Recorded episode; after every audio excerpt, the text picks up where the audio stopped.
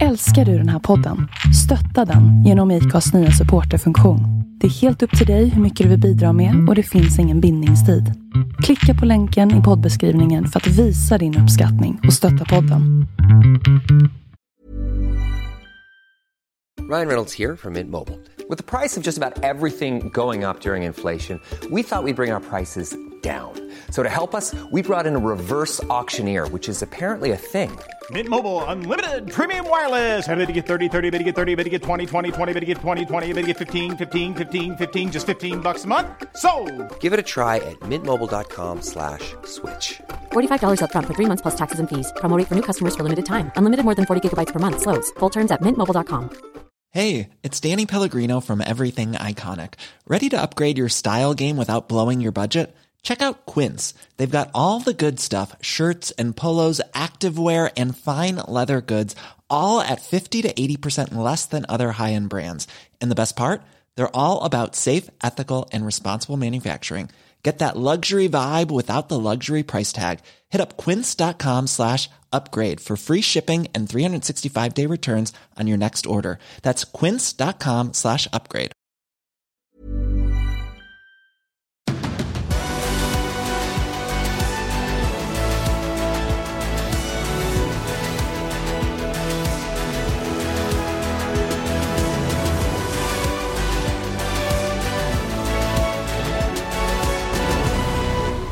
Välkommen till MotoGP-podden med mig Andreas Mårtensson och med Tobias Lajon. Precis som vanligt. Denna gången i uterummet. Så om ni får höra lite fågelkvitter så bjuder vi på det. Vad säger du Tobias? Ja, jag tycker det känns jätteroligt att byta plats faktiskt. Det ger lite, ger lite extra energi till de här poddarna. Och för några dagar sedan så var det i, eh, på kommentatorsplats i Barcelona och nu då ute i... Känns som vi är halvvägs ut i naturen. På riktigt. Mm. Ja, exakt. Det är inte det mest välisolerade ljudrummet man kan tänka sig. Men det är skönt att sitta här. Det är jätteskönt. Jätteskönt. Och sommar, nästan sommar hemma idag också faktiskt. Ja, skönt idag. Du, har du har du landat efter eh, racehelgen då? Ja, tycker jag. Ehm, gick bra. Resa hem, var hemma sent. Vilodag. Varit och spelat padel nu. Ja, det är ganska bra. De där vilodagarna och paddeldagarna som jag saknar lite grann. Jag har, varit, jag har faktiskt varit lite trött men eh, det är väl också att det är eh, ganska intensiv period här, maj Tidsomställningen månad. kanske. Tidsomställningen, precis. Börjar vara vaken på dagarna. Nej, det vi, eh, vi hade... Det var en spännande helg och det går som vanligt jättefort när man är på plats och tycker att det är en evighet innan racehelgen drar igång. Och, och då kom jag ju på onsdagen till Barcelona. Sen har vi ju en del att göra där under torsdagen och lite stressigt att få till, eh, eh, få till och hinna träffa förare och uträtta det man ska under torsdagen framförallt, Mm. som är fixardagen. Ja, Och sen rullar det på bara. Ja, så det rullar på. Ehm, och för, för er som såg våra sändningar i söndags så var det lite dåligt tryck i, i ljudet. Men det kommer vara åtgärdat till nästa gång. Det är bra att veta. Eh, det är inte dåligt tryck i, i, i ljud när man sitter på plats, det kan man ju lugnt säga. Nej, det var det motorljudet som hördes i sändningen. Ja. Det, det lät rätt högt och det gjorde det kan jag säga utan också hörlurar på sig. Ja, det där är en av de livligare platserna Ja. att vara på. Barcelona och Le Mans skulle jag gissa på är de två där det låter högst.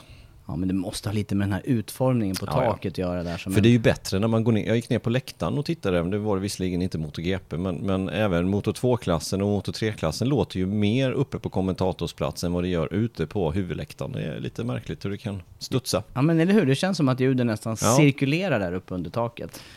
Men, men eh, absolut en av de eh, roligaste racen att jobba på tycker jag. Därför att eh, man får en helhetsupplevelse. Just från våra kommentatorsplatser så, är det rätt stor skillnad annars. Så här får man ju uppleva både det som sker nere i boxarna, det som sker på prisutdelning. Allting blir ju live på ett annat sätt än att se det genom en skärm och sitta i markhöjd eller så. Ja, det var bra. Och mycket folk det var efter prisutdelningen där. Det var kul att se. Stormade banan. Mm. Jag tycker det var roligt. Det kändes lite som eh, det man har, ja men det här eh, trycket efter, där det, det var lite tama prisutdelningar. Nu var det verkligen full, fullt race Mm. hela vägen. Ja, men det var det. Det var det. Och eh, jag följde där faktiskt när, jag tror det var Sarko som kastade ut en om det var en stövel eller en handske. Jag vet när man ställde sig på depåmuren och så kastade han iväg någonting i alla fall och jag följde det där. Det där borde man knappt göra för det där blev i princip handgemäng från det där. Det var en, en kille där som, som tog den där helt enkelt och det var inte riktigt schysst gjort kan jag säga. Och det var väldigt upphetsade, upphetsad stämning där. Och han var en riktig biff var han, så det var ingen som riktigt vågade ge sig på honom heller. Men han betedde sig som ett as. Ja. Tråkigt. Det där, ja, jättetråkigt. Jättetråkigt att det, att det blir sådär. Det är kanske bättre som förare då ge till Ja. någon. Alltså sträcka ut en hand och Exakt. ge. Och jag kommer ihåg, jag har inte varit på den där nivån såklart, men, men även autografskrivningar, roligare att rikta sig mot de här lite yngre, eller de som inte riktigt är så Ja. framfusiga i det hela. Ja, så att om ni ser någon, eh, någon handske från Sarko i Barcelona 2022 på, 2022 på Ebay så köp det inte. Nej, kanske så. Ja, Ja, nej men annars då, det är, det är ju kul också när eh, jag var imponerad efteråt över vilken eh, ja, energin hos förarna och fixa det här racet, för det var ju stekhett där under he- helgen. Mm. Och, och framförallt kanske under racedagen. en händelserik helg tycker jag att det var. Det, var. det var mycket som hände bakom kulisserna. Det var förare som gick på ställen som man inte brukar se dem hos hos andra team och det var mycket det var mycket snack helt enkelt, mycket rykten som florerar och det har ju givetvis med att göra att silly inte riktigt har satt sig, även fast vi fick ett besked idag, vi fick det även i helgen, men det blev officiellt idag. Eh, Jag tänker på Jack Miller, vi kommer komma in på det lite senare, men, men det kändes som att det var en väldigt händelserik helg. Mm, det tycker jag också. Ska vi beta av eller ska vi eh, dra våra punkter i podden Andreas? De vanliga, precis, jag tänkte Mm. vi skulle börja, men du vill dra lite ny, vad vi ska säga, då får du göra det. Nej men jag tänker bara rubrikerna. Agendan. Det är nummer, det är podd 150, det var ju du snabb och korrekt i. Eh, Då blir det ju startnummer 50, som inte är ett helt självklart nummer, i alla fall inte för mig. Och sen plus och minussidan, nyhetssidan, där eh, vi får gå in på de här silly season, både rykten och det som är konkret. Eh, Sen är det ju en ändring också gällande däck till nästkommande säsong som får komma in där på nyhetssidan. Eh, Och så försöker vi hinna med någon eh, tittarfråga också som du flaggar för i eh, senast när vi var i Barcelona. Någonting som dök upp under helgen. Mm. Jag tror att det gällde Isle of Man, var det så? Stämmer, och det är ganska aktuellt, för det är Isle of Man nu ju. Pågår. Men jag hörde att dagens körningar blev inställd för, på grund av dåligt väder. Det är torsdag idag ska vi säga, och sen när är vi det- spelar in det här. Ja, och så är det avslutning, som jag tror så ska ju Senior gå imorgon då, alltså stora, största superbike-racet som, det som gäller. Mm. Som alla vill vinna. Eh, ja, Andreas, eftersom att, ja förlåt. Nej men ska vi börja med, eh, med eh, nu tänkte jag säga namnet, men startnummer 50 innan vi går in på vad som hände i Mm, Barcelona. Det tycker jag. Okej, eh, startnummer 50, det kan ju vara Jason DePasquier. Det var ju den jag tänkte på faktiskt. Ja. Men det är, det är inte ett startnummer från MotoGP då, utan då är det ju den här schweizaren som, eh, som omkom förra året i eh, Mugello, eller på Mm. Mugello. Men det var ju bara någon podd sen vi hade snack om förolyckade förare. Så jag tänkte vi kanske inte skulle ta DePasquier den här gången, utan jag tänker vi tar en MotoGP-förare, en aktuell. Och jag försökte ge dig massa ledtrådar här innan podden, men du, du kopplade inte riktigt där. Nej, det var blankt papper. Det var blankt. Ja, så kan det vara ibland. ja, det ser mindre vetande ut. Ja, det är skönt. Men det är faktiskt en aktuell förare Ja, som är aktiv. Eh, men han kör kanske inte på, på daglig basis i MotoGP-klassen i alla fall. Men eh, jag tänker på eh, Suzukis testförare, Sylvain Guintoli. Han brukar köra med start med 50. Och honom kommer vi inte se så mycket mer utav heller. Nej, i, inte, Inte- åtminstone i, i kördressen tänkte jag säga, i skinnstället. M- Mer på tv kanske, för han jobbar ju även för BT Sports. Men, men grymt erfaren. Det var roligt att du, att du ändå eh, tog upp honom, eller att du påminde om att han kör med startnummer 50. För det här är ju en förare som ändå har figurerat väldigt länge i GP-sammanhang. Mm. Och eh, inför podden här, när du kollar lite extra, visst var det så också att du har kört ett par race samtidigt som honom? Mm, till och med tre stycken i 250. 250 GP. Ja, exakt. Han körde det många säsonger på lite undermåligt material, inte på det värsta fabriksmaterialet utan något steg längre ner där. Ehm, vad hette det där teamet han körde för? Ett italienskt team kör han för. Början på 2000-talet eller? Ja, ja, jag har för mig att det var en lack med eh, rosa och gult på ena sidan där. Campetella kanske? Campetella Ja, det, kan, det, det känner jag igen. Ja, jag tror det var något sånt där. Känner jag igen. De hade de lackerna på trailers också vill jag Ja. minnas. För jag var ju också ute och cirkulerade i den där eran där med, eh, jag körde ju Boxercup där något år. Mm, mm. Det så hette det nog, Campetella. Mm. Jag ska inte svära på det, men jag tror det. Jag tror Han körde Aprilia i vilket fall som helst. Men ehm, han körde 250. Han ehm, tog över även 2002 testprojektet med Aprilia eh, i MotoGP-klassen med Dunlop-däck. Sen tillbaka till 250 och sen fick han ju då chansen på heltid i MotoGP-klassen ett par säsonger innan det blev eh, Superbike-VM och testförarroll för Suzuki.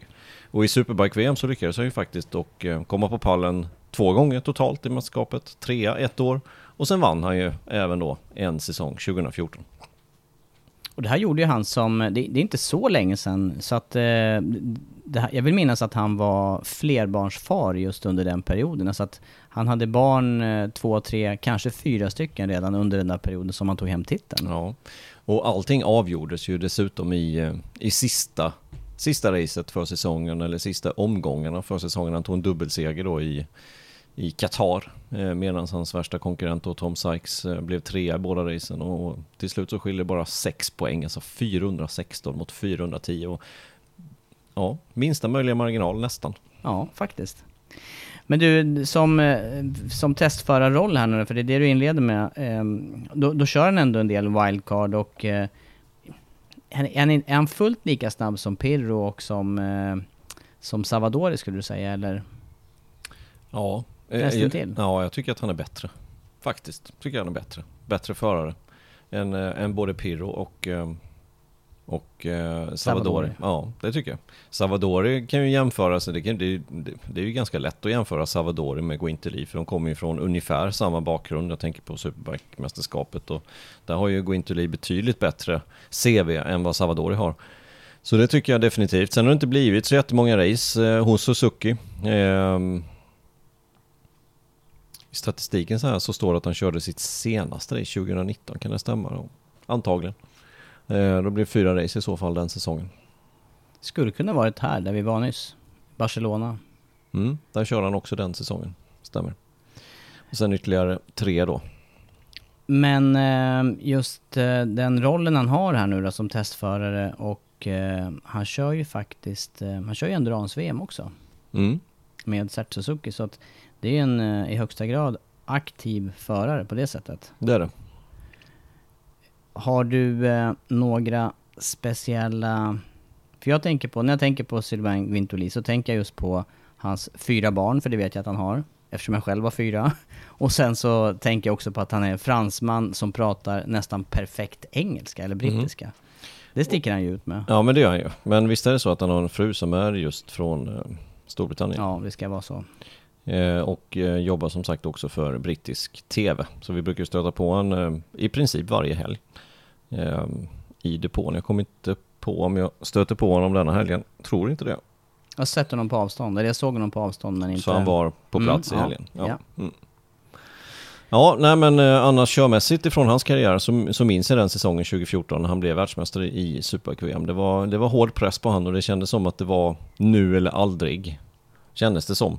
Eh, och det visar ju resultaten också för sen fick han ju lämna Aprilia och eh, gick ju till Honda istället året efter och då kom ju inte resultaten alls utan sexa totalt i mästerskapet.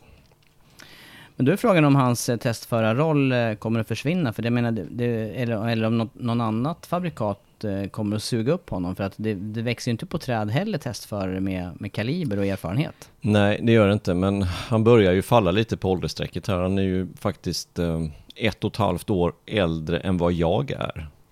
Eh, så han börjar närma sig 40. 24 juni 82 är han född, det vill säga det är bara någon vecka bort till han blir 40.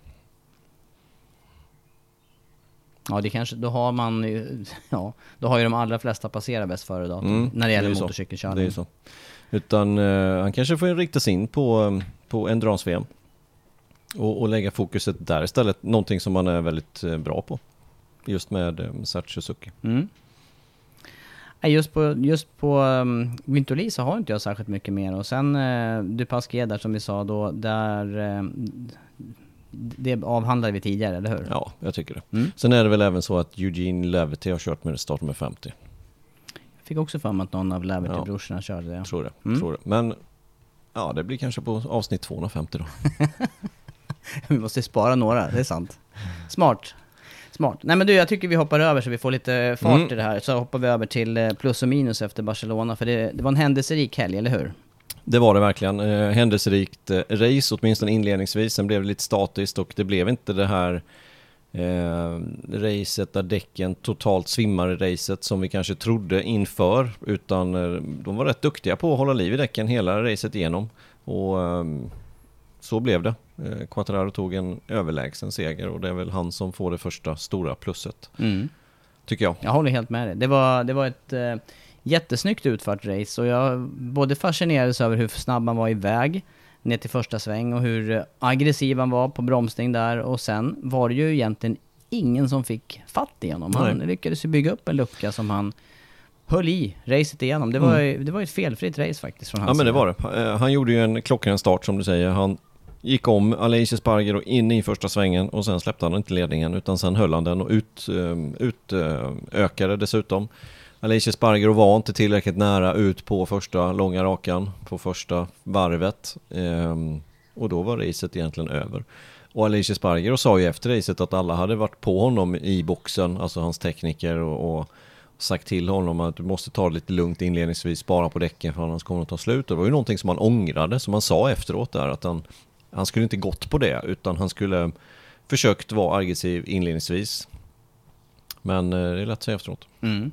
Det var mycket på spel för Aleix Sparger, det vill jag ju komma in på honom mer här. Men, eh, men, men annars då med, med Quartararo här, det som, eh, det som imponerar på mig också det är att han tar den här segern överlägset på en bana där det återigen känns som att ändå toppfarten har en betydelse. Det är en riktigt lång raksträcka. Riktigt lång. Ja, det är det, men det svänger också väldigt mycket. Plus att det här är en bana som han trivs på väldigt, väldigt väl. Han tog sin första seger i GP-sammanhang i Moto 2, den segern som gjorde sen att Stig fick upp ögonen på honom och valde honom till Petronas-teamet. Eh, han har goda minnen därifrån helt enkelt och han stod väl i första, första pallplatsen också, tror jag han tog där i MotoGP-klassen. Var inte det efter den här eh, karambolaget in i kurvett där med Lorenzo och company. Jag tror det är racet att han tog en pallplats. det Kan kanske stämma? var så. Kan det, jag tror det. Mm. Det, jag minns, det minns Nej, inte jag bara, nu, nu höftar, nu ja, höftar jag men, lite. men, däremot så, men däremot så finns det ju verkligen banor där, eh, där just eh, olika förare trivs särskilt bra på. Jag håller med det här att den här banan känns som att Quartararo både hanterar bra och trivs väl på. Eh, och kan han, ha, kan han ha fått samma råd då tror du från eh, Yamaha-boxen kring däcken? För att annars är det ju rätt modigt tycker jag också där att försöka dra upp en lucka inledningsvis på racet. Jag tror inte han har fått de råden utan han, han visste nog om det här hur det låg till tror jag. Eh, på ett annat sätt. Kan det ha skilt sig åt några strategier under helgen där? För det har inte jag koll på i detalj gällande Yamaha, Aprilia eller hur mycket man... eh, Hur långt man körde på sina däck och hur mycket varv man hann testa ut innan. Kan ju vara någon skillnad. Mm, kan det vara. Sitter och tittar här eh, direkt med, eh, med hans statistik där. Jag höftade lite och eh, han blev faktiskt två. Han blev inte tre, han blev två. Så första pallplatsen som han tog i MotoGP var just Barcelona 2019 i hans sjunde race i MotoGP-klassen. Det var just det racet där Lorenzo gick omkull och drog med sig Vinales Rossi och eh, Dovi. Mm. Ehm, men som sagt ja, det, det svänger en hel del. Eh, det var värme att ta hänsyn till. Eh, men, men någonting som också faktiskt kan ha hjälpt honom den här helgen, det var ju just att eh, det blev klart för hans del med kontrakt, på kontraktssidan redan innan Mm. helgen. På något vis har vi sett förare som påverkas, man påverkas av situationen runt det här kontraktskrivandet och osäkerheten framåt. Även om det är, ja, man, man vill veta helt enkelt Mm. vad som gäller. Ja, exakt. Ehm, och, och det kan mycket väl ha påverkat honom lite grann och ehm, nu slipper han fundera på det där. Nu är det två nya år med eh, Yamaha. Ehm, och det är nog skönt både för honom och för Yamaha gissar jag på. Faktiskt att få det här klart. Och eh, ryktena som vi hörde nu, som sagt inga bekräftade uppgifter men från eh, vad säger man, från eh, Säkra källor. säkra källor. Så någonstans mellan 10 och 12 miljoner euro per säsong. Ett bra är- kontrakt. Ja, det är bra kontrakt. I de här tiderna måste det vara jättebra. Ja, jag tror det. Jag tror det. Ehm, och med det lär han bli då näst bäst betald i MotoGP-klassen. Bäst betald är ju Marquez med ryktesvis då 25 miljoner euro per säsong i fyra år. Och det här gäller, det är ren lön det här. Det här är Ja. oräknat bonusar och olika sponsortillägg och annat. Det är ju Sannolikt. svårt att veta hur det är utformat givetvis. Men vissa, det finns ju sådana tillägg ho- hos förare. Dels poängmässigt eller resultatmässigt och vad man, vad man också Ja. presterar under säsong. Ja. För rena prispengar i mästerskapet så, det existerar inte så vitt jag vet. Det är inte... För jag menar, jag gjorde en del sändningar ju i vintras här med världscupen i skidor och där var det ju... Där fanns det ju tydligt listat vilka prispengar som gällde för, och, och placeringar och läget i prispenga mästerskapet om man säger. Så pratar man ju inte här överhuvudtaget. Nej, utan det är säkert mer bonus i så fall. Eh, pallplatser och segrar. Och Mm. eh, ja, Aleix Sparger kanske blev av med någon Ferrari. ja, istället ja. Ska vi hoppa över på honom eller? Vi, ja, men det gör vi. Vi lämnar Quattararo som gjorde ett klockrent race och eh, fullständigt dominerade helgen. Eh, otroligt bra race. Mm, det var det. riktigt, riktigt, riktigt bra race. Och vem ska stoppa Quattararo nu när han är i den här formen som vi som vi såg även förra året att han kom in i det här och det kändes tyngre i inledningen på den här säsongen. Det kändes som att han, han fick slita mer för att starta i första startled. Men nu börjar han ändå leverera de varvtiderna hela tiden där och ha koll på däckslitaget och det finns bara en, en liten, liten nackdel och det är att den går lite för långsamt på raksträckan. Det är, det, det är den nackdelen. Men, Å andra sidan sa han själv här nu, nu fick han med sig en andra plats från Ja. eh, Mugello och en seger härifrån. ja. Nej, otroligt bra. Ja. Och det, det, det är så mycket, inte skitsnack, men många är förvånade över varför gör inget, all, alla känns som att de är arga på Yamaha. För att de inte gör någonting åt toppfarten, men de vann förra året. De leder årets mästerskap. Ja, vad, vad- vad, vill, man att de ska göra mer? Nej. Det är Nej, klart nej. att mer effekt, då, men då är han med på alla banor, men då, då tokdominerar han ju å andra sidan mästerskapet. Kanske inte, vi kanske inte ska efterlysa det Nej, då. exakt. Nej. Om vi vill ha ett jämnt mästerskap. Nej. Men det skulle göra livet lättare för flera andra Yamaha-förare, det tror jag, i nuläget. Mm. De Ah, behöver vi ja. inte gå in på för Nej. de levererar inte överhuvudtaget. Nej, det gör de inte. Stort plus för Quattararo. Ja. Minus då? Ja, det, det måste ju bli Aleix Espargaro här. Ja. Och egentligen det enda minuset, eller den enda anledningen, det är ju, det är ju avslutet på racet. Ja. Det, Men något mer, ja det är möjligtvis det här du nämner med hans eh, strategi då, när, om han nu inte körde för fullt från början. Då har han ju sumpat chansen till en hemmaseger. Mm. Men det eh, såg ändå bra ut tycker jag, jag tyckte också det såg bra ut. för hans del. Under helgen såg det jättebra ut och det, det kändes som att det här kan då bli liknande Argentina det här. Eh, att han bara ja, tar hem den här segern ganska enkelt. Men sen närmade sig både Banjaya och Quattararo under helgen, närmade sig och närmade sig och till slut kom de ju ifatt också. Och Alicia Sparger kände som att han stod och stampade lite grann. Och hade lite annan strategi på FP4 och ja, jag vet inte. Det kändes som att han eh, efter FP3 och till kvalet backar han hem lite. Var han nöjd? Eller? och, ja, Han- men det kändes som att han, han vill inte göra några misstag och sen går han ändå ut på mappen och kastar hojen liksom i samfållan med två minuter kvar. Ja, Det kändes som att han blev på fotbollsspråk lite för defensiv eller hockeyspråk, att han backade hem lite. Eh, och sen räckte det inte. Och, och sen gör han ju ett klantigt misstag såklart, sista varvet. Det får inte ske. Nej, det får inte ske. Och det sker inte ofta, men det Nej. sker ibland. Men, men det som händer är att han slår av med ett varv kvar att köra. Eh, vad kommer det sig överhuvudtaget? Vad har han gjort för misstag? Nej men han trodde ju att det var målflagg och det, det, det som han sa själv var att han tittade på den här stora avlånga tavlan eller pelaren där, eh, där eh, startnumren står i vilken ordning som man ligger placeringsmässigt helt enkelt. Och längst upp där står det hur många varv kvar. Och tydligen har de något system, jag har inte sett det själv, men enligt honom så har de ett system att, att det är noll varv kvar när ledaren ger sig ut på start och mål. Då står det noll när han passerar helt enkelt, för att det är noll varv kvar att det är målflagg. Normalt så är det ju ett varv kvar och, och sen är det målflagg. Och han missförstod väl det där på något sätt. Och sen kom han på sitt misstag att så är det ju just i Barcelona så gör de tydligen på det sättet. Och anledningen som han gav var att han, han kunde inte se sin egen tavla. För det såg vi ju från kommentatorsplats. Vi satt ju rakt över Aprilia-boxen.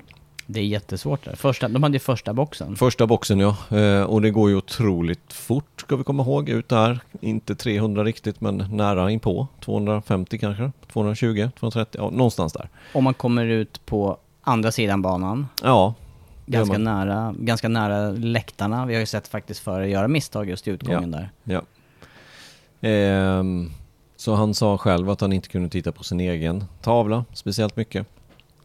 Utan eh, följde den pelaren helt enkelt. Och slog av efter målflagg och trodde det var målflagg. Sen kom han ju på... Eller det, var, det kan ju inte vara en målflagg, det är det. Nej precis. Alltså, må- nej, det efter var ju- mål, nej, ja, men efter precis. mållinjen då. Ja, efter mål. Ja. Nej, det var ju inte målflagg. Eh, och, och målflagg, det vet jag ju själv att den, den... Man tittar inte så mycket på det heller. Utan man går på varven. Man går på sin... Jag gick alltid på min tavla. Det gjorde jag. Eh, sen såg man ju målflaggen emellanåt. Men det var inte den jag tittade efter.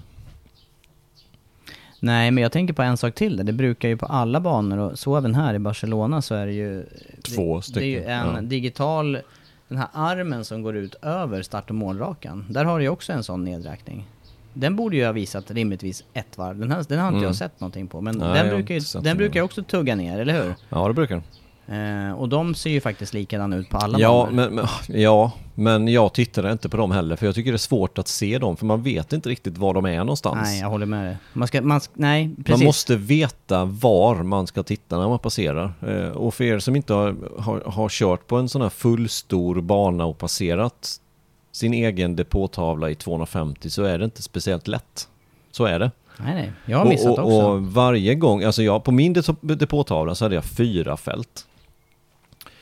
Eh, på, på race till exempel, då hade jag då placering och sen hade jag till den som är närmast bakom.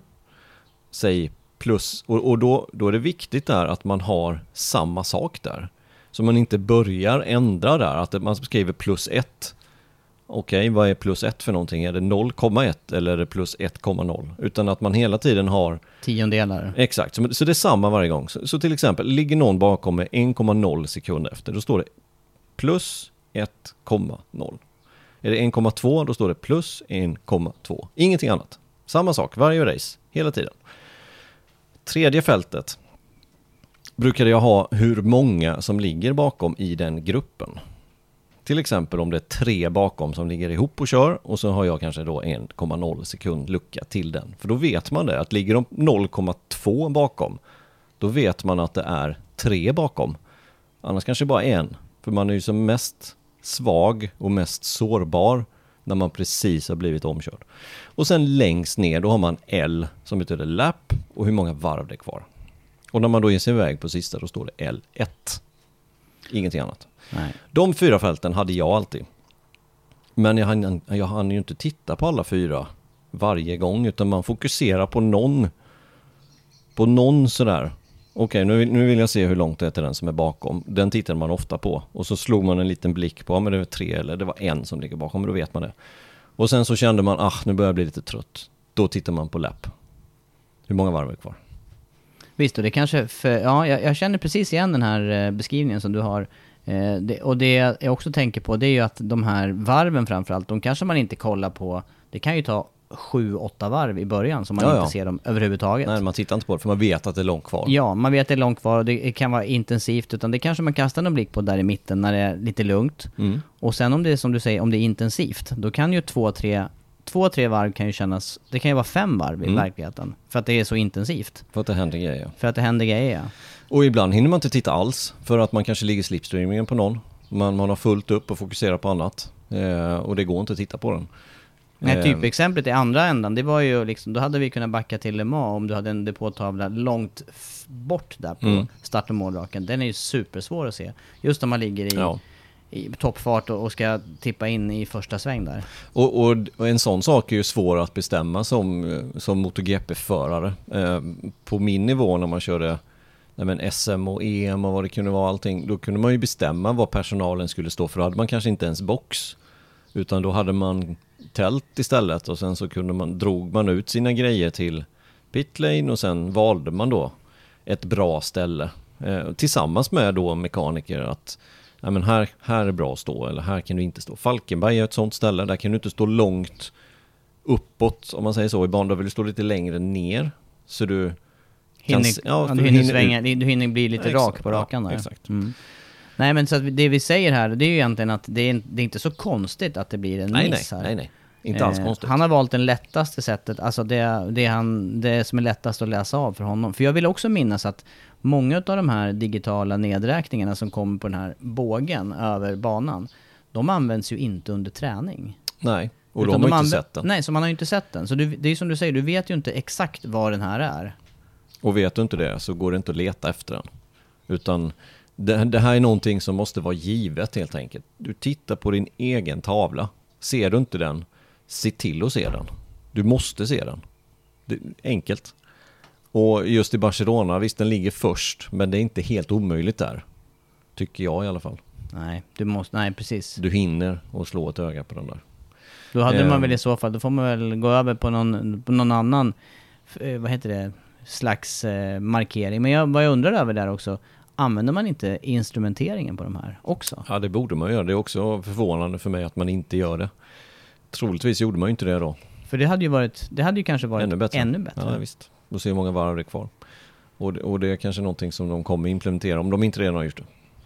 Men om vi bara ska avsluta den diskussionen då. Visst är det ett, ett tvärtom-system i Formel 1? Visst räknar man upp där? Mm.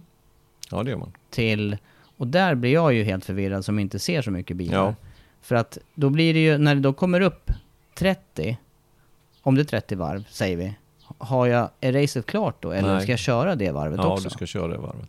Ja, Det det hade jag kunnat göra fel. Precis. Det hade jag kunnat slå av. Om jag skulle köra något, tänk om jag skulle bli inbjuden till. Alltså låtsas nu. Och köra ett Formel 1-race. ja, exakt. Nej men, nej men där hade jag kunnat göra bort mig på Ja. faktiskt. Ja. ja, men i vilket fall som helst så får det inte ske. Eh, och det är klantigt det han gör. Det får inte ske på den här nivån. Han gav bort en andra plats till en femte plats. Han gav bort nio poäng i mästerskapet till Quattararo. Eh, han gav bort en pallplats, inte bara för han själv utan även för teamet. Eh, det får inte ske helt enkelt. Även, även fast i början där så har jag, mycket, jag har fortfarande sympatier för honom på hemmaplan och han, han grät ju i boxen. Det var ju Mm. på den nivån var det. Och, och då förstår man hur mycket det betydde för honom om man inte förstod det innan. Eh, men det, det, det hjälper inte för det får inte ske. Han hamnar fortfarande på minus. Ja, det blir ett minus. Tydligt minus. Tyvärr. Och det trots varvrekord, Ja, eh, pole position. ja. Visst var det pole? Säger jag fel här nu? Eh, jo, men det var ju Paul. Ja det var pole, eller hur? Varvrekord, pole och nästintill tvåa i racet då. Mm. Ja det är nog, eh, det är nog en... Det är en hård, högst- det är en hård, minus. dom. Ja det är en hård Ja. minus faktiskt. Ja men eh, jag hoppas att det blir lite klargjort här då, för att eh, jag, jag håller helt med dig gällande de här, eh, både svårigheterna men också vad man borde se och eh, ja, det är någonting som teamet får ta med sig, eller teamen kanske. Mm. Kanske börja med en ny, eh, ny slags, eh, nytt system där. Kopplat till eh, instrumenteringen skulle jag ju säga vore ett plus. För då, där har du, den har du ju alltid framför dig. Ja, eh, och, Där är ju och- allting bekant. Ja, exakt. Och, och nästa grej är ju att man kan inte komma på på racet att man inte kan se sin depåtavla. Det, det ser man FP1.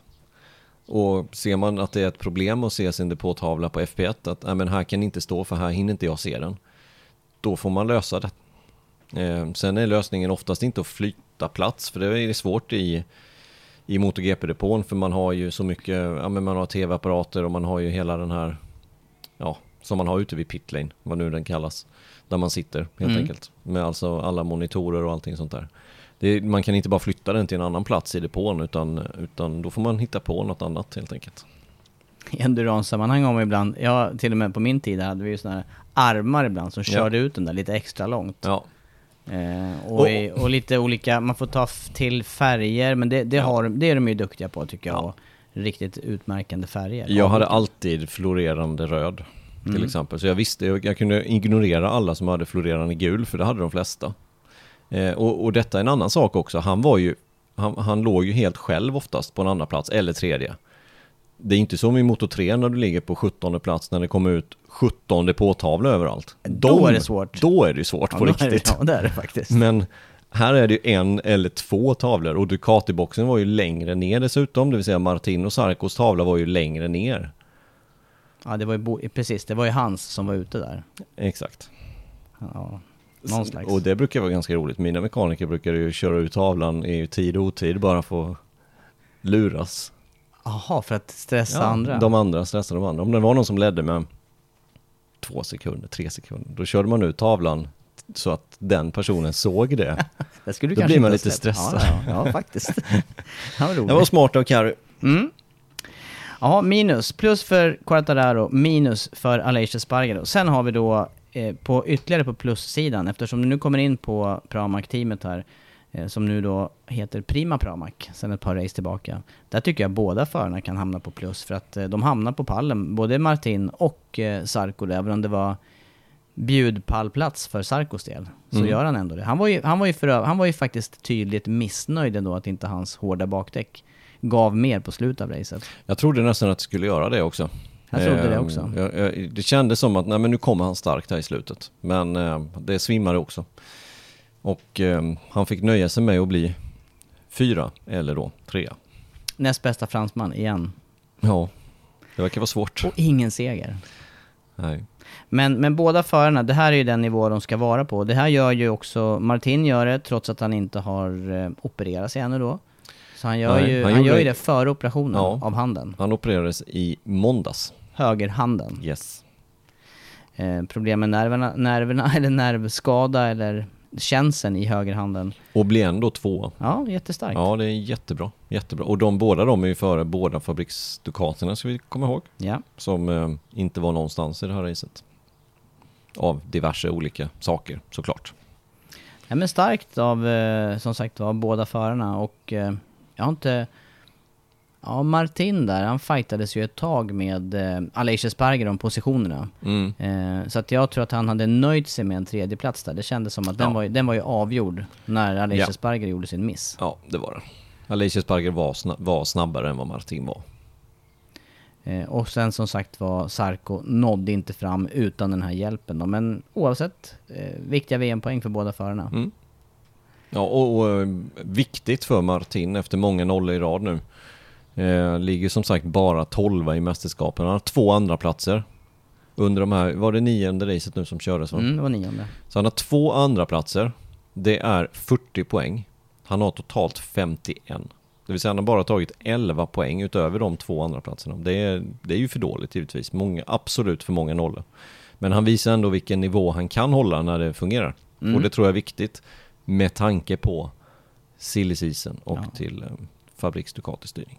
Ja, jag tror båda har eh, stora chanser till bra material nästa säsong. Och sen då vem Absolut. som, jag tror ju som sagt var, Sarko är ju inte påtänkt för Nej, nej, fabriksstyrningen. nej, nej, utan det är ju Bastianini eller, eh, eller Martin. M- Men däremot Sarko, att han fortsatt får fabriksmaterial.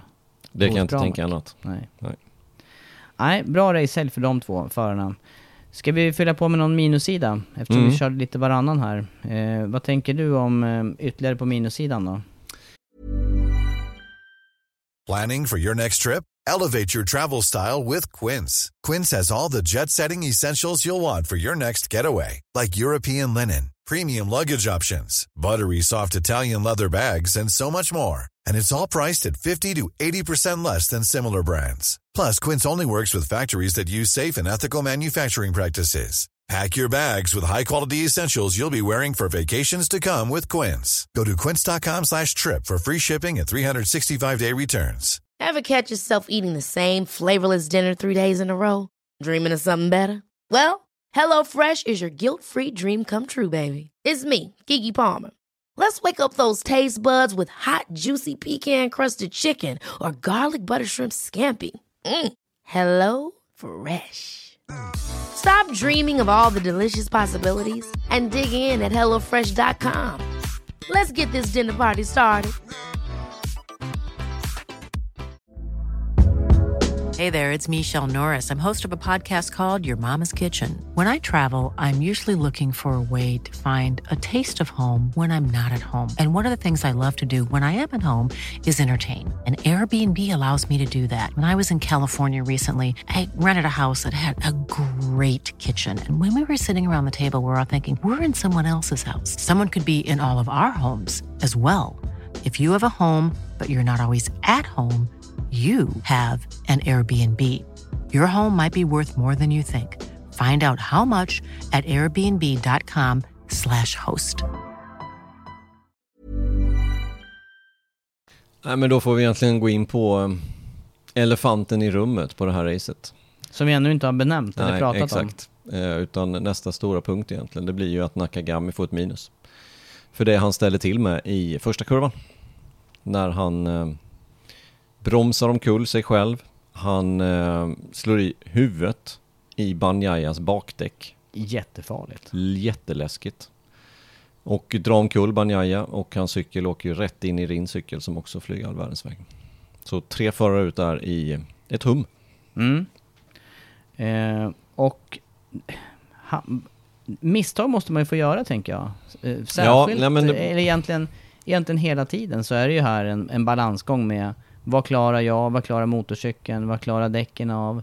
Mm. Hur ska han, hur ska han agera annars då om man vill vara lite, om man vill vara lite aggressiv inledningsvis på racet? Ja, men tillägga ska ju att eh, Race Direction, eller FIM MotoGP Stewards som de heter, de bedömde det här som en racing incident. Eh, de kom ut med ett besked under racet. No further ac- eh, actions. Det vill säga att eh, det blir ingen påföljd till eh, Nakagami. Och under racets gång så reflekterade både du och jag över det. Eh, men vi kom inte vidare i den diskussionen för att vi båda tycker nog att det ska vara det, tror jag.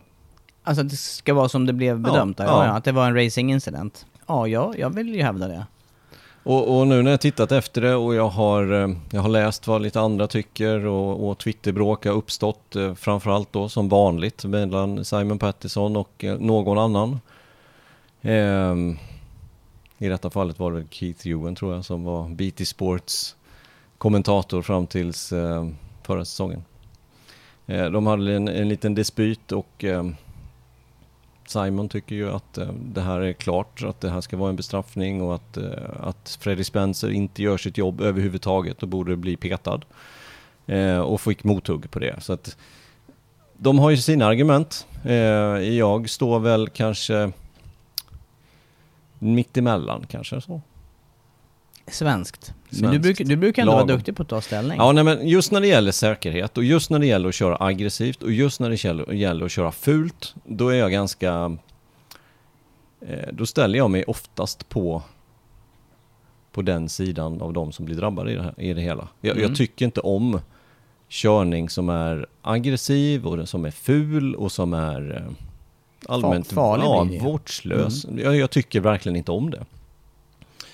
Eh, Men i det här fallet så, så tycker inte jag att Nakagami gjorde någonting over the limit. Han, han, han gör en klockren, jag tittar på starten många gånger, Jag- jag- han gör en klockren start ifrån fjärde startled. Han står alltså tolva. Han gör en superbra igångsättning, han tar flera positioner. Eh, och ombordkameran finns från Paul Espargaro till exempel, jag har tittat på den. Och Paul Espargaro bromsar, då kommer Nakagami på högersidan och bromsar ganska mycket senare. Ehm, och i en drömvärld så hade han ju bromsat lite tidigare där såklart, Nakagami. Men han, han och då hade det varit lugnt sannolikt. då hade det varit lugnt. Men, men han bromsar lite för sent. Han tar i greppet och bakänden kommer upp. Vi ska tillägga att i den här inbromsningen så går det i nedförsbacke. Vilket påverkar att få upp bakänden i luften. Eh, han får släppa ner den och sen så får han ta en gång till och då går han omkull själv på ett framhjulssläpp. Eh, och, och jag tycker att ett sånt här misstag kan ske i första svängen på första varvet. Och jag tycker inte att det är medvetet fult. För här går det ju också att, att klargöra en sak, eh, precis som det gör med de här depåtavlorna, att det, det är ju också enda gången man som förare den helgen startar och Mm. har den farten in i den svängen. Det, det sker ju aldrig annars. Och- Första och enda gången. Och där tänkte jag komma till lite senare i detta, hur man kan påverka och göra en sån här sak bättre och förenkla. Varför inte, till, varför inte tillåta provstarter på griden? Det gör man i Formel 1. Då får man åka varvet runt och göra sina provstarter ute på griden. Så har det aldrig varit i MotoGP-klassen, förutom det var, vad var det någonstans? Det var när det var så dåligt fäste i Indonesien eller något sånt där. När de tillät det. Mm, kan ha varit. Eh, Men varför inte tillåta det? Efter träning, tillåt provstart på startplattan. Och det kan ju till, För- ja, ska man göra det ännu tydligare så kan ju det vara till och med när kvalet är klart. För då vet du ju till och med vart du, vart du Ja, hamnar. det tycker jag dock inte. För då börjar det bli träning inför starten. Utan jag tycker att fram till, fjär, jag skulle säga fram till kvalet, då får man ställa upp på griden vilken position man vill och göra en provstart. Varför inte? Eh, för precis som du säger så är det första gången som man åker i den farten ner till första svängen. Mitt eget tricks, om man nu får säga så, det var att göra en, en, en nästan en riktig start ut på warm-up Och, och försöka hitta en bromspunkt till varvet efter när starten går. Just för att träna på var kan jag bromsa någonstans. För oftast in i första svängen så bromsar man ju alldeles för tidigt. Ja, ja. Alldeles för Mm. tidigt.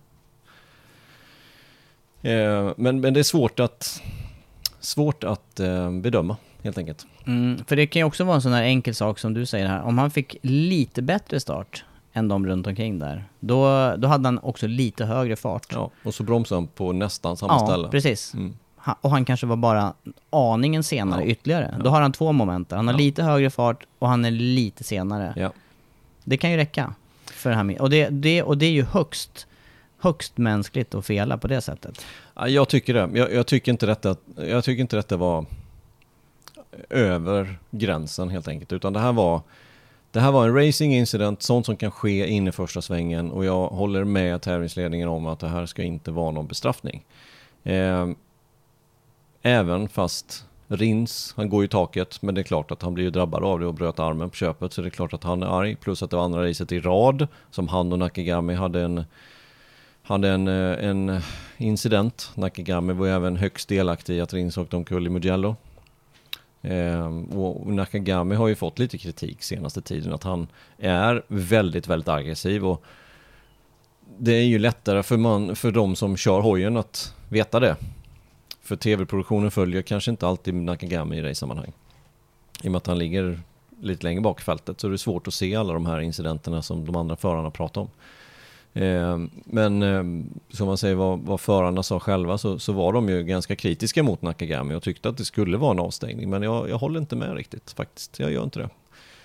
Eh, Jag tycker att det här är ehm, en racing incident. Och, och sen tycker jag även att Ja, jag har en sak till, men, men ska vi lämna incidenten först kanske? Du får Mm, men, då hamnar i. han på, men då hamnar han på minussidan. Men jag är, jag, är med dig helt och hållet i de här grejerna där. Och eh, även det här eh, och snacka om att man åtminstone ska tillåta provstarten någon gång. För att det är ju, Mm. det är ju den stora haken i det hela, att det, Mm. det sker för första gången. Mm. Och jag vet att jag, min, jag hade någon annan strategi där jag vet att jag var ganska, jag var ganska duktig på att komma iväg. Men, eh, och, och så, så tänkte jag, jag tänkte tvärtom. Eh, Jag försöker bromsa lite senare än vad, än vad jag tror liksom. Och det funkade oftast. Ja. Men, sen, men sen är det så mycket som händer runt omkring en. Så kommer man just därifrån tredje, fjärde, femte startled. Då har man ju så många andra variabler så det går ju liksom inte att det går inte Nej. att sätta upp någon strategi för det. Det måste man ta i stunden där. Det blir ju det. Det blir det. Nej, men, men sen blir det ju framförallt då från Simon som verkar ha något...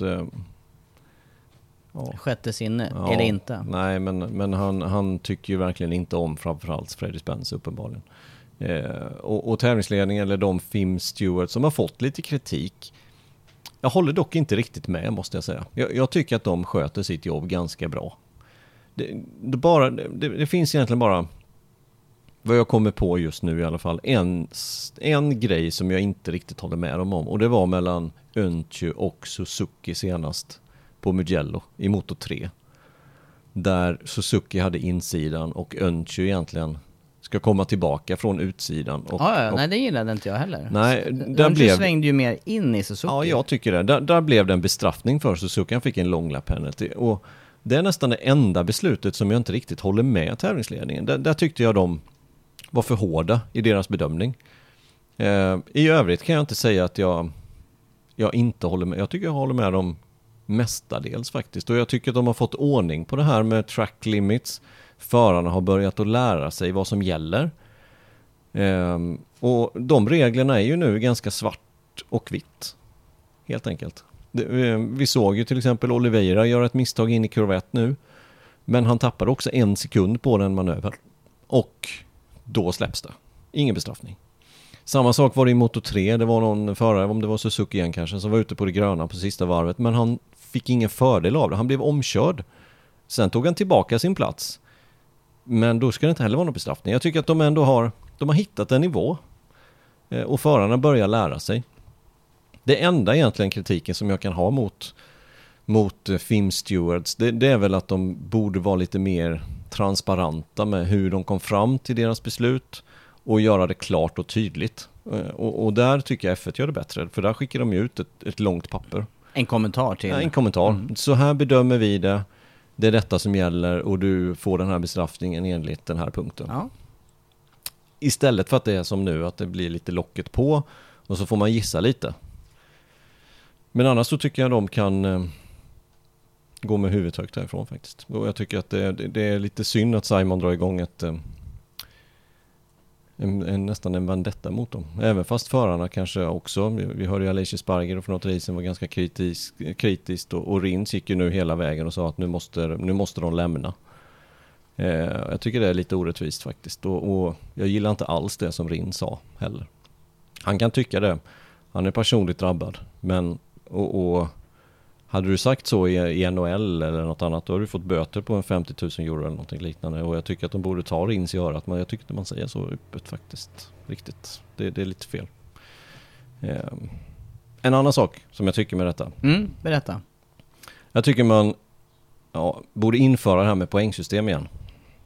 Bestraffningspoäng då som fanns. Det, det tog man bort efter att Rossi blev drabbad av det. Eh, genom att han fick en poäng för en kvalincident med Lorenzo 2015 på Misano.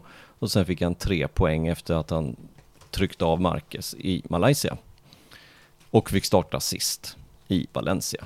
Eh, efter det så tog man bort det systemet. Och jag skulle vilja ha tillbaka det. Vad tänker du i, i, i sådana här tillfällen det- som, ja, som nu... Som Nakagami. Det hade varit perfekt att ge honom två bestraffningspoäng. Till exempel. För den här incidenten. Ehm, och, och Beroende på skalan naturligtvis. Ja, jag skojar bara. precis. Nej, Nej, men men då, var det ju, här- då var det ju fyra poäng, då får du starta sist. Eh, sex poäng får du starta från depån. Nu kommer inte jag ihåg exakt hur det var, men någonting sånt där. Och tio poäng så fick du inte starta i nästa race eller något sånt där. Eh, och och nu, nu kan man ju lägga in det mer än så. Ja, men, eh, fyra poäng blir long lap penalty. Eh, sex poäng blir två long lap penalty.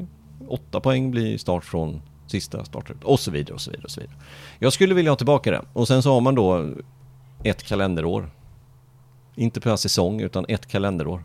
Då nollställs siffrorna. Så att man kan följa... mm, Ja, ja, ja, just det. Och då kan man ge det även för saker som inte blir krasch. Men ett kalenderår, det blir ju samma som säsong i det här va? Det blir det ju inte. Nej, nej, nej, du menar från händelsen? Ja. Ja. Så att om man Så från Nakagami får händelsen två... ja, och säg- säg- ett år framåt? Exakt. Säg, Ja. säg att Nakagami hade fått det nu i söndags den Mm. 5 juni. Japp. Då tas det bort nästa Ja. år, 5 Ja. juni. ja. Jag Ja, tycker de borde rimligt. införa det igen. Jag tycker det var ett bra system.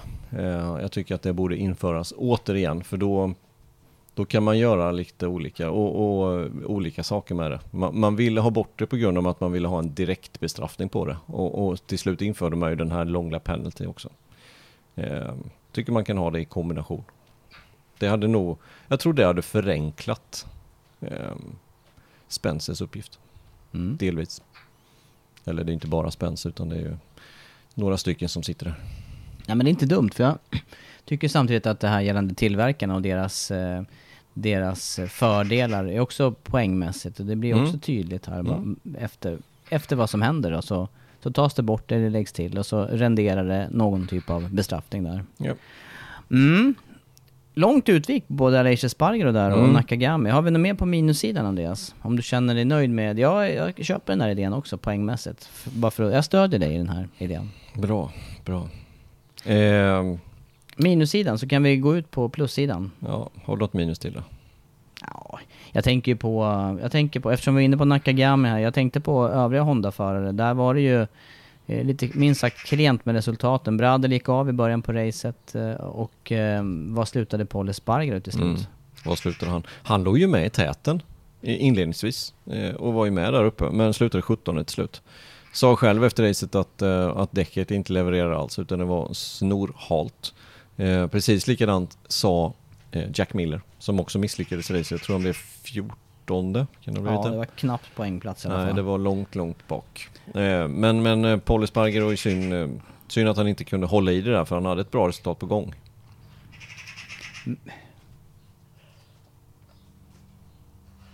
Ursäkta, syrebrist. Jag tappade luften helt och hållet. Men, eh, men eh, just det här med att, jag, jag tycker det är under, underbetyg till Paul Espargaro. Hemmabana, eh, sitter ju ändå i ett fabriksteam och eh, bör, bör klara bättre. Men da, å andra sidan, i andra vågskålen så är ju det här med däcken, det har vi hört faktiskt förr att man har fått ett dåligt bakdäck till exempel som helt har svimmat. Så att det kan ju vara ja. så. Ja. Samma där, varit. samma där, det vet vi inte. Nej. På plussidan då, om vi studsar ut på det. Suzuki och Mir. Vi har en jättefin uppkörning ifrån 17 startruta. Han blev fyra. Skulle då ha blivit femma eh, om inte Aleish Espargaro hade gjort sin tabbe. Men nu gjorde han det och eh, då blev alltså Mir på en fjärde. De här fåglarna kan inte vara tysta i bakgrunden. Kan du säga till dem? Det här är säkert, eh, det, det tas inte upp av micken tror inte jag. Nej, Nej jag tror ingen, ingen kommer få höra den här. Kakafonin. Vad är det för fågel? Det där är ju, eh, vad heter de, den här tjuvaktiga fågeln. Skatan. Eller så är det en korp. Eller kråka. Usch. Usch. Förstör hela våran MotoGP Ja, det är inte okej. De får vara tysta.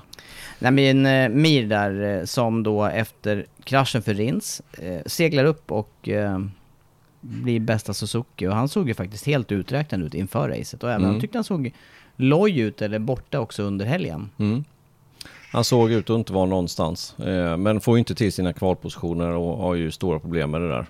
Eh, han har alltså på tre race denna säsongen startat 18, 17 senast i Mugello och även 17 nu alltså. Och det duger ju inte, det, det funkar inte. Måste starta högre upp än, eh, än så. Ändå på plussidan då för eh, uppkörningen. Ja, det tycker Mm. jag. Det tycker Och han behövde ju också, eller behövde, det behövde ju, behöver ju alla men de hade ju två raka krascher också. Eller han hade två raka krascher. Ja. Ja, eh, plus och minus alltså ifrån eh, Barcelona-racet. Och eh, eftersom vi då är inne på Mir här, vi är inne på Paul Espargaro. Eh, flera av förarna här som vi snackar om på plus och minussidan, de är ju faktiskt högaktuella också när det gäller eh, styrningar eller var de ska hamna nästa år. Eh, men det har faktiskt eh, så sent som idag blivit klart med en styrning och det är ett fabriksteam som har klargjort, Mm. kungjort. Vi sa det redan i helgen att det var klart, men idag blev det officiellt. Jack Miller alltså lämnar Fabriks Ducati till Fabriks KTM. Ehm, och tar alltså steget tillbaka till KTM. Han har inte kört KTM i MotoGP, men däremot i Moto3. Och fler kopplingar har han ju dessutom till Ja. Det har han. Dels vi, vi med eh, hans manager som är Aki som alltså driver KTMs satsning i Moto2 och Moto3. Men även eh, Guidotti som var teammanager i Pramac när han körde där. Som alltså ersatte Mike Leitner till den här säsongen som teammanager i KTM.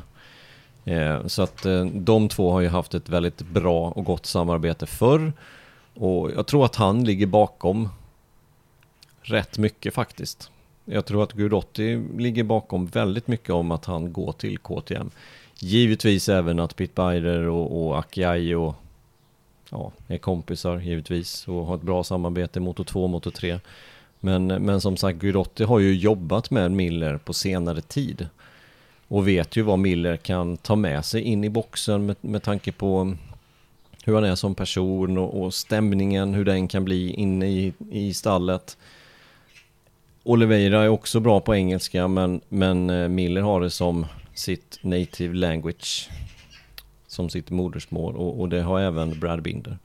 Kan också vara positivt. Ja, och, och det är som du säger, där, Guidotti känner Miller sen tidigare. Eh, även Akiayo har ju jobbat nära honom och, och vet, vet mycket om Miller som person. Så det är ju säkert inte oviktigt i det här sammanhanget. Och jag tror nästan det är därför de har värvat Jack Miller. För förarmässigt så vet inte jag om det här är upp eller ner. Jag skulle säga pil framåt. Ungefär samma lika. Ungefär samma lika, ja. Exakt så. och då jämför du med eh, rakt av med Oliveira? Ja, det gör jag ju. Sen är det ju den här lilla frågan med pengar också. Där vet jag inte. Jag gissar på att ungefär samma löneanspråk på båda förarna. Ehm, men jag tror att Miller väljer KTM. Jag tror att han gör det för att annars hade han inte suttit i ett fabriksteam. Nu får han fortsätta sitta i ett fabriksteam. Och samma sak för Oliveira. Det hade nog tagit emot för Oliveira och peta ner honom i Tektra. Han hade ett erbjudande i Tektra som enligt utsago gav mer pengar än vad han tjänar idag. Eh, så KTM ville nog behålla honom fast i Tektra istället. Eh, men jag tror att han kände sig nog lite förnärmad över det där. Han har trots allt tagit tre segrar. Mm. Eller? Är Jo, fler? det, ja, nej, det, är, eh, det var ju här i Barcelona. Eh, Det var Red Bull Ring och sen vann han ju Indonesien. i. Indonesien i regnet där. Sen har han vunnit också i Portugal. ja. Det har han gjort. Det är fyra. fyra då. Fyra. Fyra segrar i så fall. Alla för KTM. Så att jag tror han kände sig lite förnärmad att gå ner till satellitteam. Utan nu ryktas det ju väldigt mycket till eh, Gresini Ducati. Eh, I och med att Bastianini kommer försvinna därifrån. Antingen till Pramac eller till eh, fabriksteamet. För nu är, nu är det ju klart att det finns en ledig styrning i fabriksteamet. Men du tänker det här med Miller då, även om då eh, Miller kanske inte är eh, direkt snabbare än vad Oliveira är, så, så kan det vara en bra värvning rent teammässigt. Ja, här. jag tror det. ja. Det tror jag. Det är kanske är det man behöver nu. Det har ju gått lite i stå, stått lite stilla Exakt. här under, under säsongen och... Mm. Intressant. Ja, intressant värvning, men också intressant vem som nu kommer ersätta i Fabriks Ducati. Och, och det står ju mellan Jorge Martin och det står mellan Inea Bastianini. Så att de två kommer ju få fightas och... ehm, Frågan är hur länge Ducati törs eller vill låta dem fightas om det då? Ja, exakt. Det, det blev inte så bra senast när Redding och, och typ Petrucci skulle fightas om Nej, jag tyckte inte det. Det blev snarare motsatt effekt kändes det som. Petrucci vann ju det där till slut och fick det här fabriksmaterialet i Pramac-teamet var det de slåss om på den tiden. Men eh, de har ju också lite, de behöver ju inte ta beslut idag eller denna veckan utan de kan ju faktiskt vänta till sommaruppehållet och se vad som händer nu med Martins hamn till exempel. Eh, och sen så får de väl fundera igenom vem som ska ta den där platsen. Men tycker du? Ja, hade, du frågat mig för, hade du frågat mig innan säsongen, då var jag ju säker på Martin. Eh, vi snackade om det så sent som, jag tror vi snackade om det i någon sändning här under helgen och det är Mm.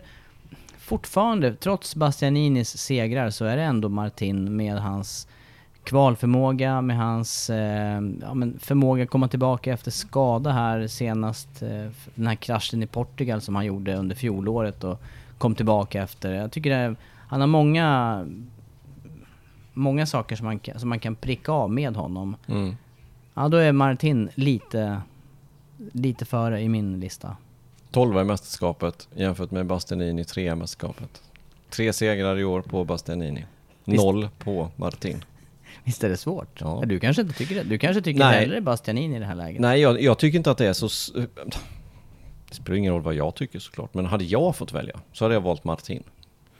Eh, varför? Ja, min, min, den berömda magkänslan, helt enkelt. Jag vet att Bastianini har tre segrar, han har gjort det på ett otroligt bra sätt. Men han är också väldigt ojämn i sina prestationer. Eh, dessutom så kör han på fjolårsmaterial. Därför tycker jag att det är svårt. De här segrarna han har tagit har han ju tagit hur bra som helst. Men om man jämför den nya cykeln, GP22-cykeln jämfört med 21-cykeln, vilken är bättre i det läget?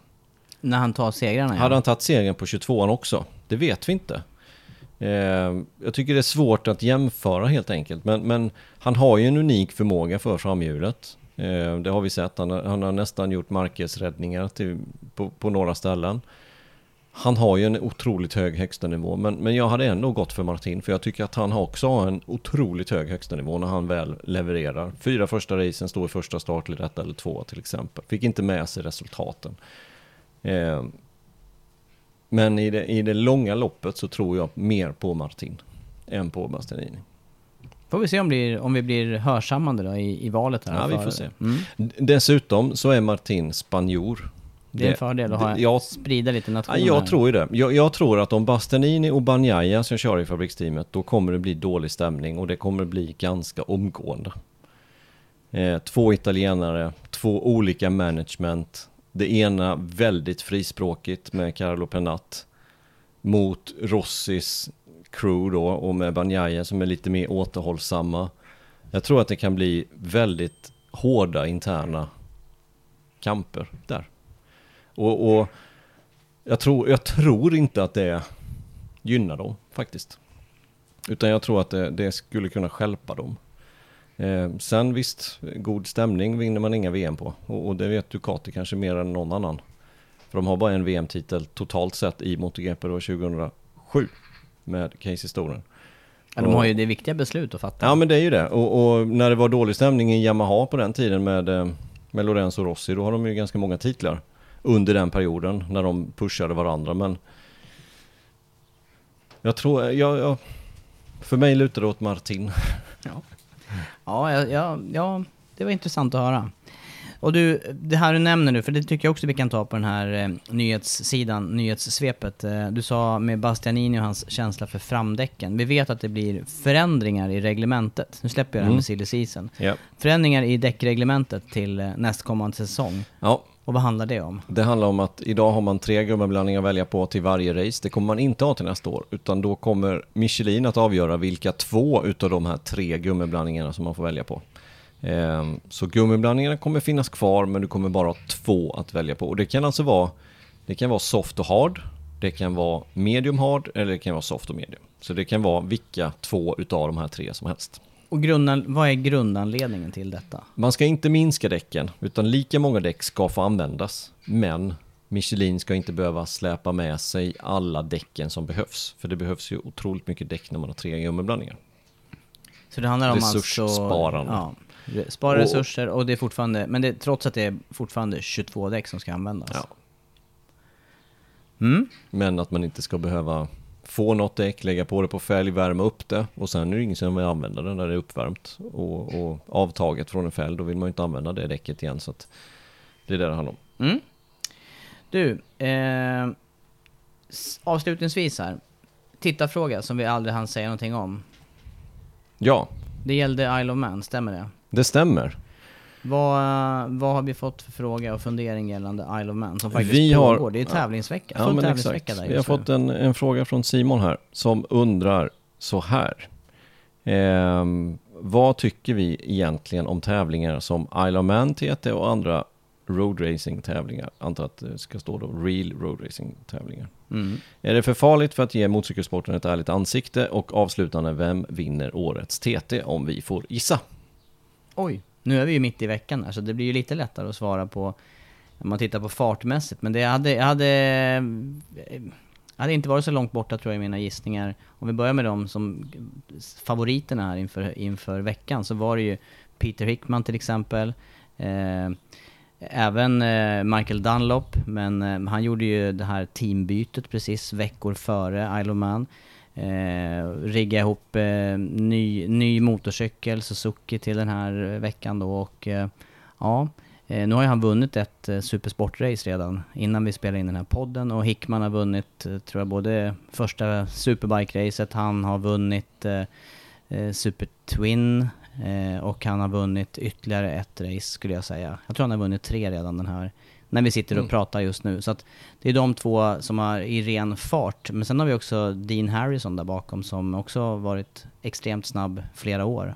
Både på 600 och superbike och superstock.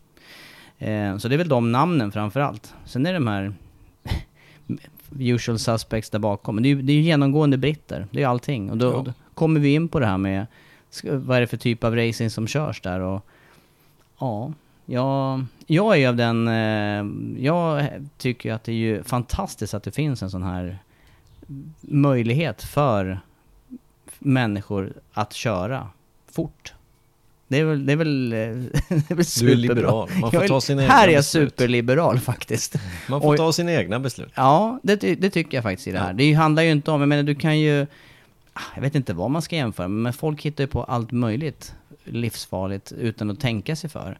Här, här har man ju faktiskt överlagda beslut, ganska lång period innan man kommer fram till race. Så det är ju inte så att man gör det här i stundens ingivelse liksom. Jag ska se om jag kan balansera på det här räcket och hänga mig ut över det här. Det, det sker, och tittar man på nätet och, och olika klipp idag så undrar man ju hur överlagda grejer... Det är ganska oöverlagt mycket. Mm. Här är det verkligen överlagt. Mm. Sen är det väldigt, väldigt hemskt. Jag var, jag var ju där och tittade ett år, 2008. Och jag vill minnas att det året var det inget dödsfall. Mm. Eh, jätteskönt såklart för, för mig personligen som publik att vara där och titta. Men jag har också varit med om något annat där tidigare när, när jag själv övervägde att köra det där. Faktiskt, i huvudet hade jag över, övervägde jag flera år. Eh, men eh, ja, men det, jag har ju hyfsat nära racingbekanta som har gått bort där. Eh, ol, olustigt. Mm. Olustigt värre. Och då, är, då ingenting kan ju vara värt det då på något vis. Och framförallt inte för, för omgivningen. Nej, och det är väl tre som har gått bort redan i år tror jag. Ja, och någon som är i kritiskt tillstånd. och det var ju inte bra det de gjorde här. För det var ju en sidvagnskrasch. Ja. Och så gick de ut med det i helgen, tror jag det var, att det var burkslaven som omkom. Föraren låg i critical condition. Mm. Jag vet att jag igår- reagerar på det här. Ja, för att jag sa ja, så här, jag, jag, vad sa jag då? Nej, men är det så här ungefär? För det brukar nästan alltid vara tvärtom. För det var jag som berättade för dig hur det, att det var Mm. så här. Ja. Och sen igår så kom det en pressrelease som sa att det var inte så, det var tvärtom. Det var alltså föraren som hade avlidit. De hade identifierat honom fel. Och det är burkslaven som ligger då i critical condition. Inte bra. Nej. Men i, i vilket fall som helst så är det alltså tre var i detta nu som har omkommit i år. Ehm, och vad tycker jag om det? Nej, jag, jag, jag är nästan ganska åsiktslös. Jag har aldrig varit där. Jag har försökt att få till att åka dit. Eh, jag vill gärna åka dit. Tyvärr så krockar det alltid med MotoGP. I och med att det här håller på i någon vecka. Man vill kanske vara där under två helger och någon av de här helgerna är det alltid MotoGP. Tyvärr. Mm. Men jag hoppas att jag kommer dit eh, någon gång. Sen tycker inte jag att man ska jämföra det med roadracing som vi håller på med på stängda banor, typ MotoGP. Eller EM, eller eh, spanska mästerskap. För det är en helt annan sak. De har ju till och med två begrepp för det här i, i, på engelska. Det är ju short circuit racing, Ja. det, som vi håller på att kommentera MotoGP och Ja. Superbike-VM och så vidare. Och eh, jag tycker inte man ska blanda ihop de sakerna för det här är, he- någon he- det är en helt annan sport. Det går ut på helt andra saker. Eh, det här är lite mer enduro. Ja, det är det. Eller endurance då. Eller? Ja, ja men, men det är så Nej. många svängar. Du kan inte göra alla svängar helt perfekt Nej. som du kan göra på en Nej, 14 sant. kurvor lång bana. Vilket det handlar om i MotoGP till exempel. Utan det här är en sån, nu förstår jag att de gör det så bra det bara går givetvis, de ligger nära gränsen. En annan sak är att jag har kört mot några utav förarna som har kört Ironman på olika typer av spanska banor, även någon bana i Ita- Italien där det var förare som har kört då i högsta klassen. Även eller i supersport men också i superbike. Och de förarna har inte en chans, hade inte ens en chans mot mig på europeiska banor. Så har det ju varit också genom historiskt sett. Men å, å andra sidan så har ju de här mästerskapen också tangerat varandra. För det kördes ju på Isle of Man. Ja. Det ingick ju i VM förr. Förr ja, Förr. men det, det var förr. Ja. Men, men när jag var aktiv, alltså vi pratar tio år sedan ungefär, då, då har jag kört mot flertalet som, som alltså inte har en chans mot mig på en short circuit. Så- men givetvis hade inte jag haft en chans mot dem på Isle of Man, det, det förstår ju vem som helst. Så det, det är två olika sporter Mm. som inte jag vill, jag vill inte jämföra dem. Jag vill inte att man ska jämföra dem heller. Även fast inte jag gör det så tycker inte någon annan ska göra det heller. För det, det är två olika saker. Nej, och jag vill inte förbjuda dem heller riktigt. För att jag tycker Nej. verkligen att det här är överlagda och genomtänkta beslut. Det är ju inte så att, eh, man, man hamnar ju inte bara där. Det är ju inte plötsligt Nej. att du nedsläppt på startlinjen och är tvingad att hålla full gas. Nej, nej. Men man ska komma ihåg att det är ganska mycket pengar i det också. Så att vissa utav de här kanske inte har någon annan möjlighet att komma därifrån Nej. riktigt heller. Jag vet så att det var så också. Det var ju mycket så ju, faktiskt under min aktiva karriär att de som gjorde bra ifrån sig där, de kunde ju, de kunde ju finansiera en stor del av sin övriga Ja. racingsäsong. Som de kanske inte, som du säger, de kanske inte hade kunnat kört någon annan racing. nej. Så det, det är lite både och. Eh, jag tycker dock synd om familjerna som förlorar Ja, folk. Det, det, det är otroligt hemskt tycker Ja, jag. Ja. Men eh, förbjuda det, är- är för stor fråga för ens att ta i tycker jag. Utan, Däremot Jag så vill är- åka dit. Ja. Och jag, jag har ju lite mer hjärtat i halsgropen när det är massstart, typ Ulster eller Northwest. Mm. Eller ännu mindre race, Tandragi eller vad de heter, de här Southern 100. Där har du ju, det blir ju noll och ingen marginal till slut. Om, det, om vi tänker nu att Nakagami gjorde en liten miss här. ja, just det. Ja, och så det börjar det dugg, duggregna lite grann på någon del av det här. Nej. Då är det ju så många variabler så att då blir det ju, då håller man ju nästan för ögonen. Vi Nej, men- får, jag vet att våran kollega Sandy Berlin är på plats. Vi får bjuda med honom i eh, en kommande podd så får han berätta hur äventyret den här veckan har varit. Mm, och så får vi försöka få till en, en riktig resa Ja, vi får göra det. Det är får läge för mig också att återuppleva. Men nu måste vi stänga butiken för idag. Så gör vi. Vi återkommer ju och laddar upp för Sachsenring. Det är Ja. bara en dryg vecka bort. Det är en vecka bort. Tack till alla som stöttar denna podden som gör att vi kan hålla på här. Ni fick stå ut med lite skatskrik i bakgrunden idag. Hoppas det gick bra. Men vi ses och rättare sagt vi hörs nästa vecka igen.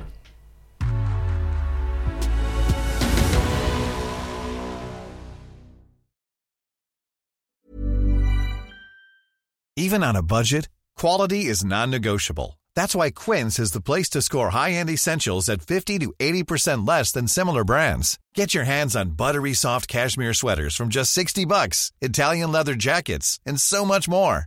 And the best part about Quince, they exclusively partner with factories committed to safe, ethical, and responsible manufacturing. Elevate your style without the elevated price tag with Quince. Go to quince.com slash upgrade for free shipping and 365-day returns. Hold up. What was that? Boring. No flavor. That was as bad as those leftovers you ate all week. Kiki Palmer here, and it's time to say hello to something fresh and guilt-free. Hello Fresh. Jazz up dinner with pecan-crusted chicken or garlic butter shrimp scampi. Now that's music to my mouth. Hello Fresh. Let's get this dinner party started. Discover all the delicious possibilities at hellofresh.com.